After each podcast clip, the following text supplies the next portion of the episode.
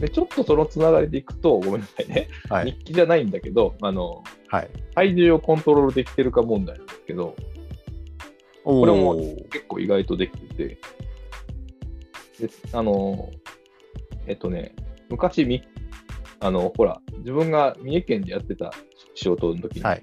その時のお客さんが体重計を買ってくれたことがあったんですよ。まあ、そんな言うても、うん、そんな高いもんじゃないんですけど、これでももらったもんやから、ほら言う、あれ、まあ、あの、体脂肪率とかはなんか取れるやつがあって、うんうん。で、体重だけじゃなくていろいろ取れるやつなんですけど、それをでちょっと体重を維持しているかどうか確認してるんですけど、これも体重は今のところ70キロ前後をちょっとキープしてるので、まあ、キープをしてるのはいいことなんですけど、まあ目標は68なので、ちょっとあの68に向けて次のフェーズに入っているので、あのなるほどこれはもう頑張っていきたいと思います。はい。森本さん、ジムがね、うん行かなくなって、はいはい。どのようにしてキープしてるんですか？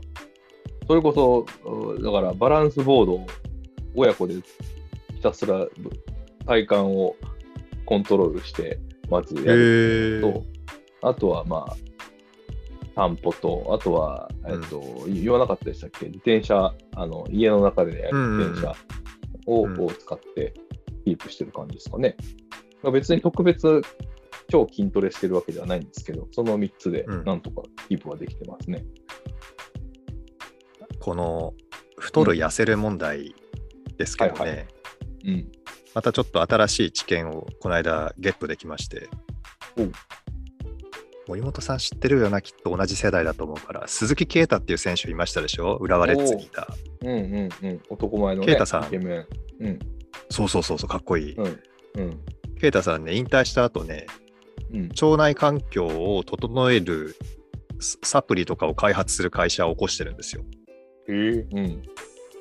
それで、うんまあその絡みとかでなんかこうテレビに出てたんですけど、うんまあ、啓太さんはそこで別にあれこれ喋ったわけじゃないんですけどその啓太さんの会社の研究者の人が解説してるのを聞くには、うんその腸内細菌がなないろんな種類があってうん。痩せやすい細菌類と太りやすい細菌類と筋肉をこう作りやすいアスリートタイプの細菌類ととかっていろいろいるんですって。はい。でその割合がうーんとその人の体を決めてくる部分もあってうん。だから私なんてそん食べてもねそんなに太らないですし筋トレしても筋肉つかないんですよね。うんうんうんうん。だから調べたわけじゃないんだけど自分の細菌層を調べたわけじゃないんだけどもああ、うんこういうからくりなのかもなってのがそれ見てて思いましたああ。だから痩せにくいって言ってる人は、うんとトレーニングを頑張るとか食事制限をうんぬんじゃなくてその痩せやすい腸内環境に近づけていくのがまずファーストステップなんだろうと。ああ、痩せよう思ったら。うん、うん。次はメンタルでしょうね。うん 強い気持ち。うん。あそうそう強い気持ちもそうなんだけど、その結局食欲ってメンタルのコントロールで割とどうにかなるのではいはいはい。精神状況っていうかその心理環境がねすさんでると食欲に走ってしまったりすることも多いですから, うんうん。そっちの安定の方が運動よりも効果がありますんでねうんうんうん。でそれを整えた上で準備した上で、こう例えば理想の体にうんうんうん。なるんだってボディメイクの方に。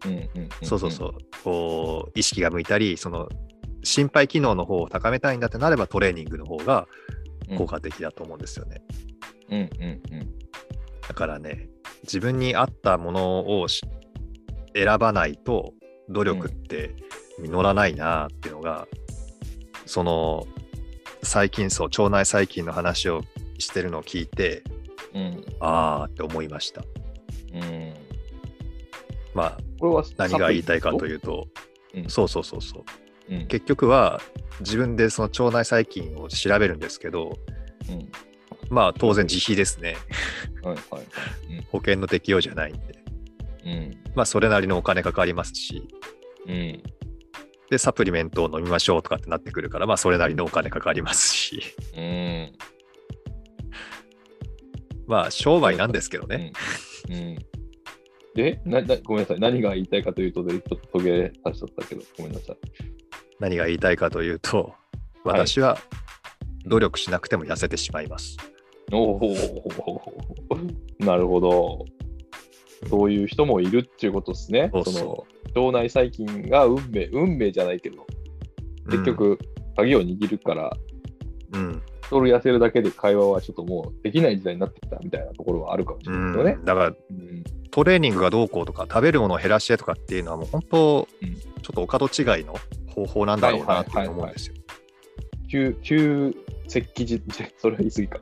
旧時代のちょっと、あれかも。まあも、もちろんね、そのコントロールができるかもしれないけれども、みたいな。うんうんうんうん。その人にあ合ったいるかどうかっていうところが、ちょっと、まあ、あの、あれですよね。あの、なんとか法で議論しても無駄じゃね？みたいな、そういうそうですねそういうことそういうこと。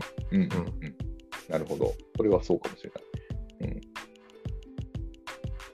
これでなんか、あの、まあうん森本さんがね、どういうタイプかが分かんないですけど、うん。うん。ぜひ目標達成に向けて、うん。サプリメントを買ってみてください。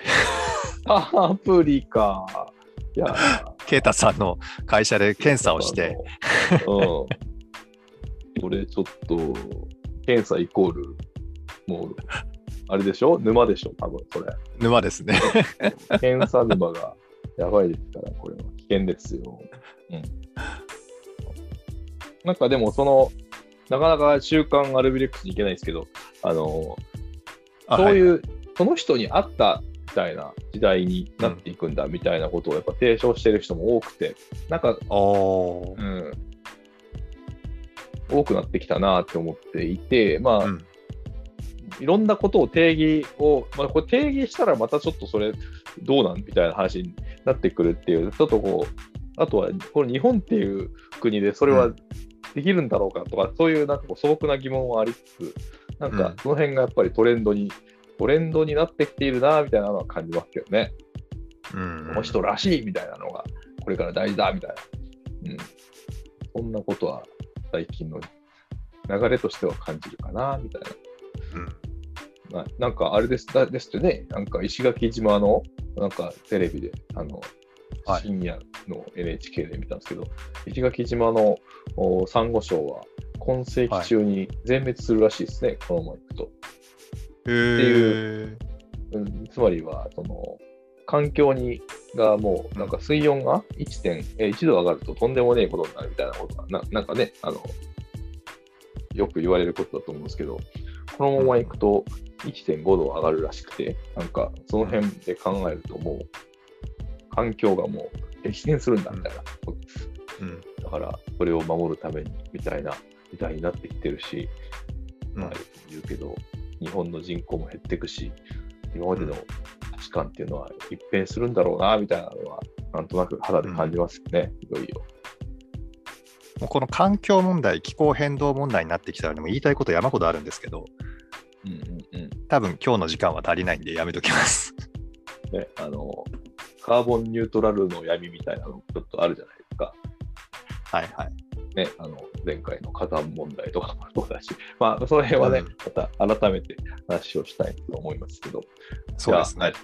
うん。